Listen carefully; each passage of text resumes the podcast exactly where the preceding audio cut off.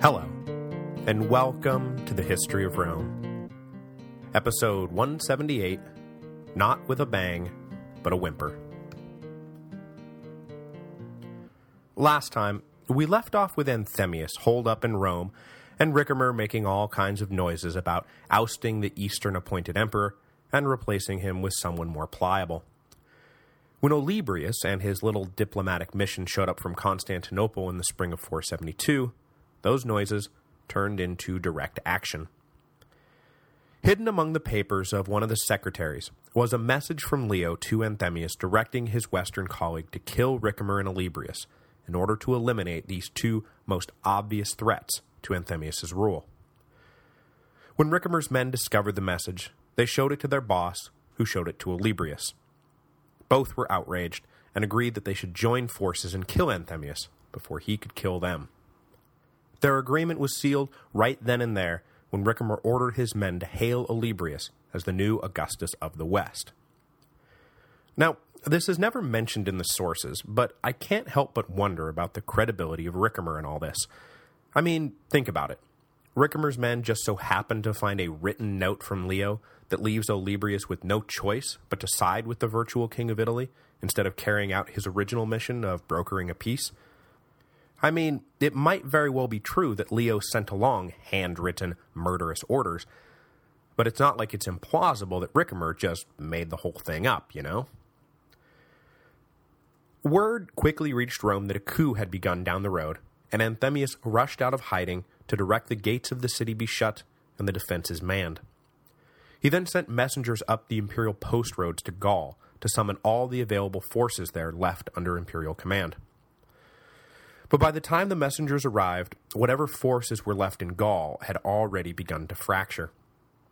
The available soldiers split between the Magister Militum, a general named Bilimer, and a Burgundian chief named Gundobad, who just so happened to be Ricimer's nephew.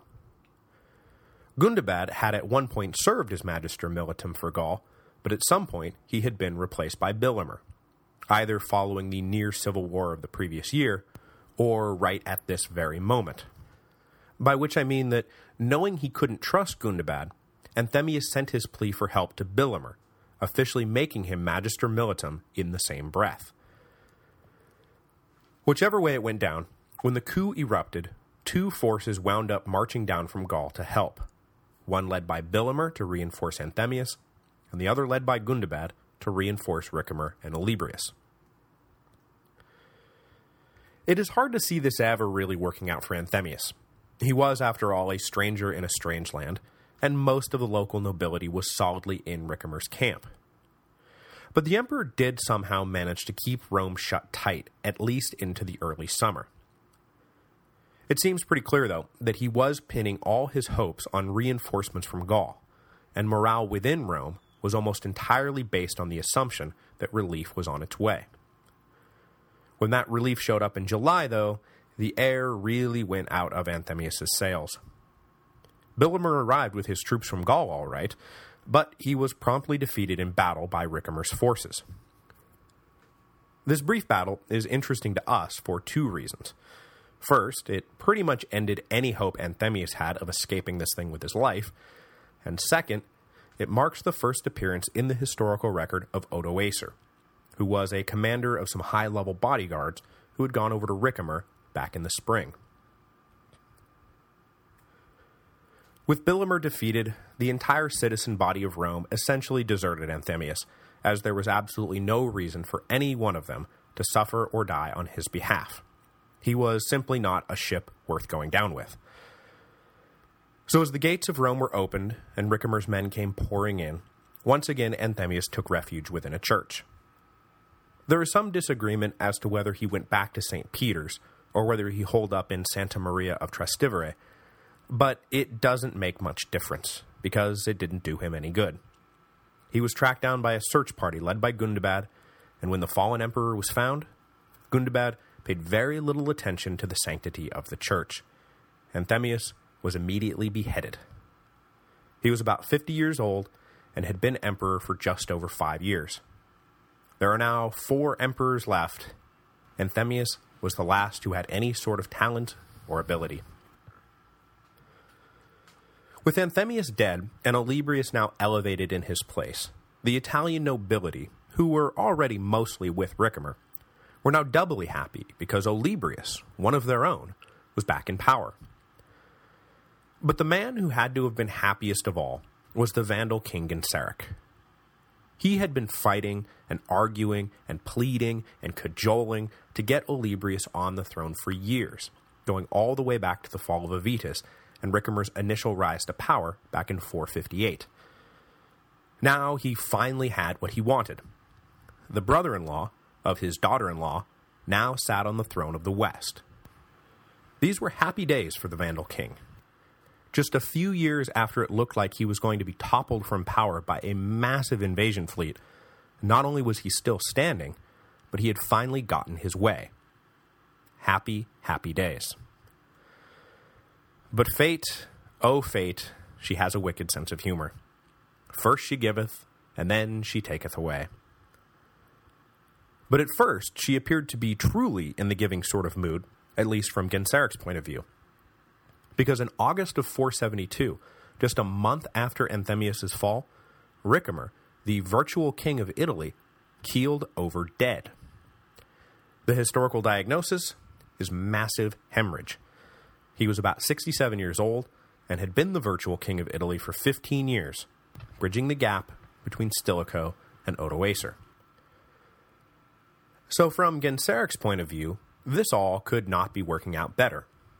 The only thing that would have stopped him from exerting a huge amount of influence over Olybrius was Ricimer, and now Ricimer was dead. The only thing that could possibly screw this up is if Olybrius were to, like, suddenly keel over dead himself. And what are the odds of that happening? What's that you say? Oh, come on, you've got to be kidding me. In late October or early November 472, Olybrius died of dropsy. Though no one seems to want to give me a solid birth date, he was maybe in his mid-40s when he died, and had been emperor for six months or three months, depending on whether you date his reign from his elevation by Ricimer or from the fall of Anthemius. Just like that, there are only three emperors left. Well, two if you happen to be a partisan of Julius Nepos, but mainstream history does not appear to be a partisan of Julius Nepos. When Ricimer died, he was immediately succeeded by his nephew Gundobad, who, after killing Anthemius in a church, had proven himself to be a man you did not want to mess around with. So when Olybrius died a few months later, the power that had normally been reverting to Ricimer instead reverted to Gundobad. The new virtual king of Italy pondered what he was going to do about the vacant throne over the winter of 472-473, and then in March decided to elevate the unknown, well, unknown to us anyway, captain of the elite court bodyguard, Glycerius, about whom we know next to nothing before he becomes emperor in March of 473. Glycerius's elevation, like I should note the elevation of Olybrius the year before, was never recognized in the East. For Leo, Anthemius had been the legitimate emperor of the West, and everything that had happened since his death amounted to illegal usurpation. Had Olybrius lived, Leo would have certainly tried to toss him out and replace him with another Eastern candidate.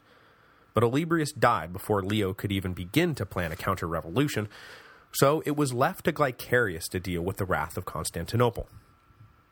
Well, not exactly the wrath of Constantinople. Though the East had recovered somewhat from its debacle in North Africa, I doubt Leo had any interest in sending another army off to the West. For example, it probably would have been political suicide. So instead, he got in touch with the aforementioned Julius Nepos, and talked him into mounting an expedition to oust the usurpers in Italy. Nepos was the nephew of the general Marcellinus, and he had inherited his uncle's quasi-independent territory of Dalmatia, and as such had access to a good number of Hun and Goth mercenaries. Leo essentially told Nepos that Constantinople was prepared to recognize him as Emperor of the West should he decide to go seize the throne from Glycerius. This sounded like a pretty good deal to Nepos, so he started to prepare for an invasion. But Julius Nepos' invasion was not the only invasion Glycerius and Gundobad had to contend with. Up in Gaul, the Goth king Euric was getting even more ambitious, and it appears that he had designs on perhaps sweeping down and seizing northern Italy for himself. At the same time, another Goth king named Vitimer, who ran a little autonomous kingdom between the Danube and Dalmatia, also appears to have been considering making a run at Italy. Which brings me to a point that I probably should have made a long time ago, but I didn't for decent reasons that eventually became a little ridiculous. Back during the initial run-up to the Battle of Adrianople, we distinguish between the Tervingi and Greuthungi branches of the Goth nation. But ever since then, it's just sort of been Goth this and Goth that. This was mostly because, for the last century, we've been dealing exclusively with Alaric's Goths, the Tervingi, whose descendants are now firmly established in Gaul, so there was no need to make any distinction. But what about that most famous of Goth distinctions? If you listen to the history of Rome, you would never know that there was something called a Visigoth and something called an Ostrogoth. So, what is an Ostrogoth and what is a Visigoth? Well, at first, I avoided the terminology because it was not invented until way later, and is often anachronistically misapplied to the groups that we've been dealing with, and I didn't want to get caught in the trap. But by this point, the late 400s, even if the labels weren't contemporaneously used, everyone agrees that we call these guys Visigoths and those guys Ostrogoths. So who were they? Well, essentially, all Visigoth means is Western Goth, and all Ostrogoth means is Eastern Goth. So Alaric's Goths, who had moved into Italy and then up into Gaul, became known as the Visigoths. The Goths who stayed behind, straddling the Danube and contending with the Huns, became known as the Ostrogoths. So, for example, history books often speak of the Visigoth sack of Rome in 410, and the Ostrogoth kingdom that was established in Italy following the fall of the Western Empire. In terms of reality, these signifiers mean very little.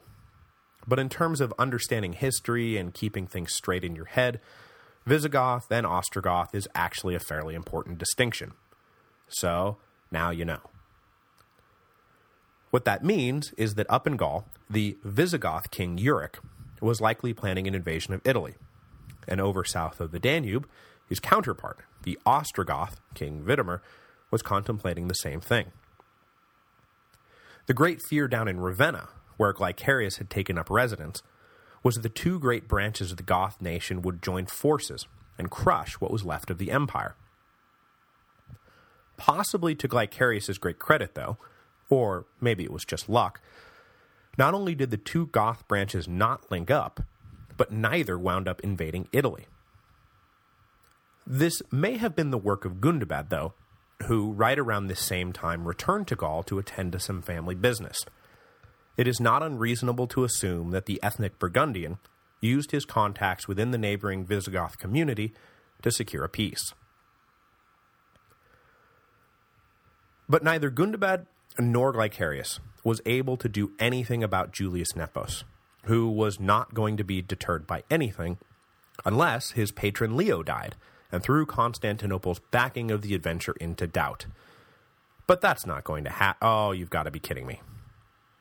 In January of 474, Leo the Thracian died. He was 74 years old and had been Emperor of the East for 17 years. When he died, he was officially succeeded by his grandson Leo II. But since the new emperor was maybe only six years old, power really wound up in the hands of Leo I's son-in-law and Leo II's father, the Isaurian general Zeno. Zeno had risen to prominence as part of Emperor Leo's push to get out from under the domination of Aspar and the Germanic commanders who had dominated the court of Constantinople. Leo had used the debacle in North Africa, among other things, as an excuse to turn on the man who had made him emperor all those years ago, and in 471, Aspar and his son Ardabur were executed. Zeno, meanwhile, was a leading member of Leo's new favorite clique of military officers, and he was married to the emperor's daughter in 466. When Aspar fell, Zeno stepped into his place. When Leo died, Zeno became co-emperor along with his son Leo II. When Leo II died that November, Zeno claimed imperial power for himself. The official report says that Leo II died of natural causes, but conspiracy theories abound about who really killed the boy, and I, of course, tend to believe that Livia did it. Fortunately for Julius Nepos, Zeno seemed amenable to the idea of ousting Glycerius and backing Nepos' claim to the throne. After all, as Leo's chief military advisor, Zeno had almost certainly come up with the idea himself. So in June of 474, Julius Nepos and his army sailed from Dalmatia, down around the Italian peninsula, and landed at the mouth of the Tiber, probably on the right bank, at the imperial port of Portus. Glycerius appears to have been alerted to the fact that Nepos was sailing around Italy, and he rushed down to Rome to meet him. Whether he intended to offer up any resistance is an open question, but when Julius Nepos docked, it was immediately obvious that his forces were much stronger than anything Glycerius had at his disposal. As I said, Gundobad was still up in Gaul while all this was happening, leaving Glycerius to deal with the invasion by himself. It is also possible that he rushed down to Rome to take the pulse of the Senate and see where they stood. Were they disposed to back him, or they abandon him for the newcomer? With the answer appearing to be back the newcomer, Glycerius gave it up. When Nepos arrived, Glycerius was there to meet him, and he surrendered without so much as a sword being drawn. Glycerius was in his mid-fifties, and had been emperor for just over a year. Nepos, for his part, took this bloodless victory well, and instead of killing Glycerius, he followed the lead of Ricimer and Majorian, and made Glycerius a bishop, specifically the bishop of Salona, the major port city in Nepos' home province of Dalmatia, which is more famous to students of Roman history as the city where Diocletian retired to following his abdication in 305. With Glycerius out of the picture, there are now just two emperors left, unless you believe Julius Nepos, and lots of good people think that we really ought to believe Julius Nepos. After being accepted as emperor by the Senate, Nepos set to work laying the foundation for his long and glorious rule. His first order of business was officially firing Gundobad, and elevating a Gallic native named Ecdicius to the rank of Magister Militum. Ecdicius's main claim to fame was that he was the son of Avitus, and if Julius was going to ever have any hope of recovering Gaul, he was going to need the support of the Gallic Romano nobility. Since most of them still carried a torch for Avitus, Avitus's son was brought into the administration. With Ecdicius almost certainly doing the negotiating, Julius Nepos got his reign off to a fine start by working out a land swap peace deal with Euric and the Visigoths. In exchange for the Gothic withdrawal from Provence, the Romans would grant them title to lands further north and west that they had no hope of reclaiming right now anyway. There is some disagreement in the historical record about how and why this plan was approved, with some blaming Ecdicius for blundering away territory. But the general consensus seems to be that this was Nepos' conscious plan from the start, to maintain a geographically contiguous territory, and worry about unreachable pockets of Roman territory, like the domain of Soissons, later.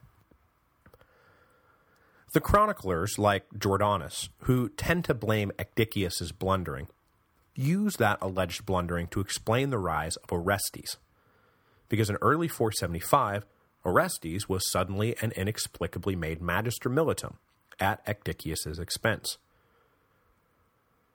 Orestes was a soldier and politician of Germanic descent, who had once upon a time been attached to Attila the Hun's court, serving as a secretary and diplomat for the Hun king.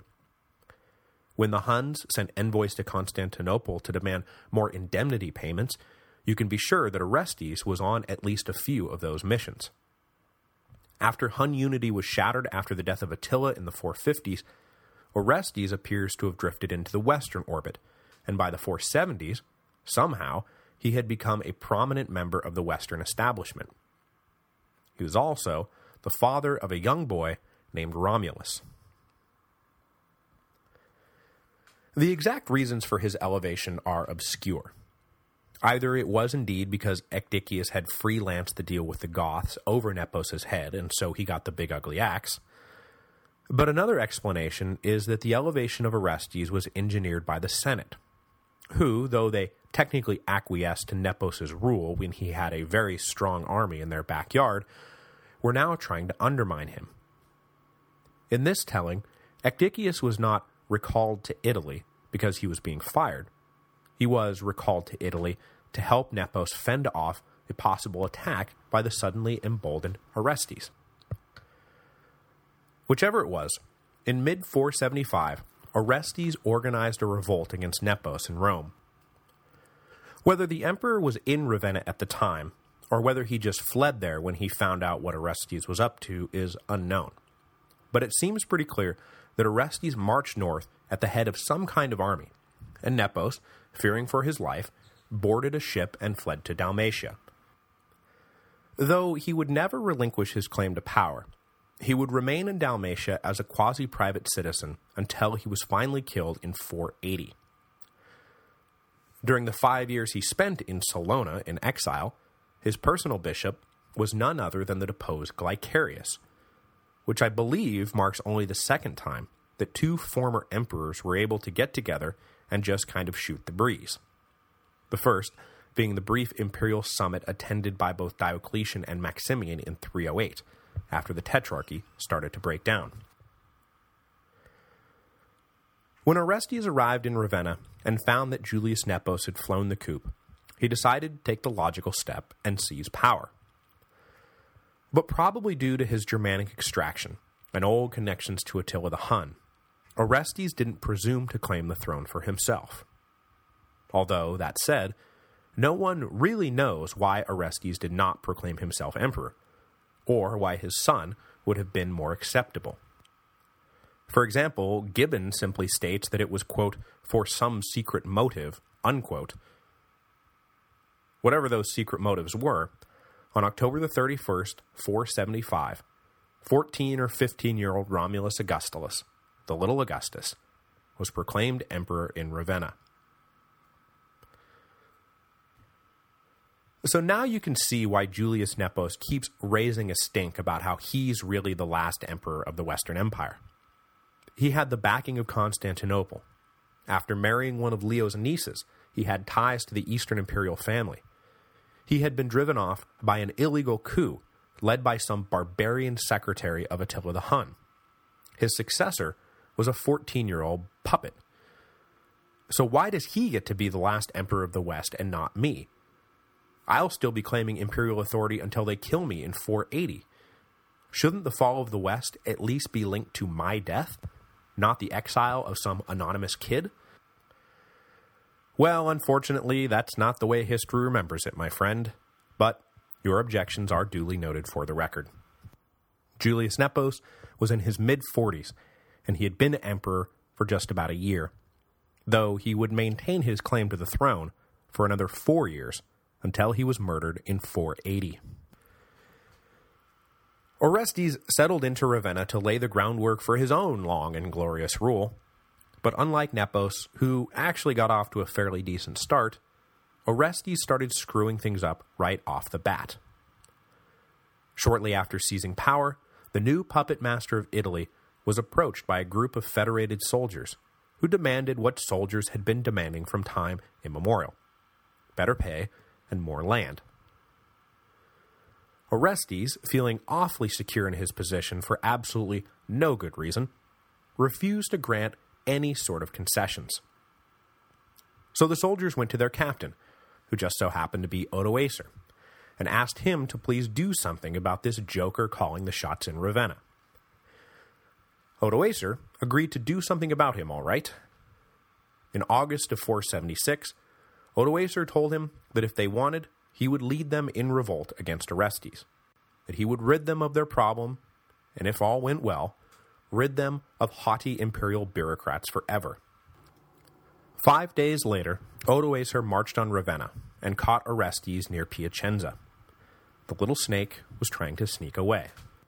He was executed immediately. A few days later, Odoacer entered Ravenna, killed Orestes' brother, occupied the imperial palace, and tracked down young Romulus Augustulus. Taking pity on the boy, who was, after all, just a puppet of his father, Odoacer decided to let the boy live, and he exiled him down to an estate in Campania. Romulus Augustulus was maybe 15 or 16 years old, and he was emperor for 10 months. So, no, the Western Empire did not exactly go out with a bang. After deposing the boy emperor, Odoacer collected up the imperial regalia, put it in a package bound for Constantinople with a note for the Emperor Zeno. There is no longer any need for separate empires. A single emperor is enough. I will rule Italy in your name, but don't bother sending any imperial replacements. With that, the line of Western emperors was truly broken. Yes, yes, Julius Nepos, I hear you wailing over there, but did you ever make it back to Italy? Were you ever able to wrest back control of your empire from Odoacer? No? Well, okay then. You and Glycerius go back to playing backgammon, or whatever it is that you do. So, that's it, right? I mean, here we are. Today is someday. It is 476 AD, and Romulus Augustulus, last emperor of the Western Empire, has just been exiled. The History of Rome podcast, as once upon a time defined by me, is over. But it wouldn't be very nice of me to just go off and leave you like that. So we will be back next week for one final episode. All good stories have an epilogue, so the history of Rome shall too have an epilogue. A chance to wrap things up, ponder all the stuff that comes after 476 that we didn't get to, wonder aloud why the West fell but the East kept right on trucking, and gaze in awe at the legacy of the Roman Empire. Are we going to stumble upon a grand unified theory of Roman history? I doubt it. But it will be good to digest what we've all been through and what will come next. So I will see you next week for the final episode of the History of Rome. Unless, of course, we have a baby in the next seven days, in which case, See ya.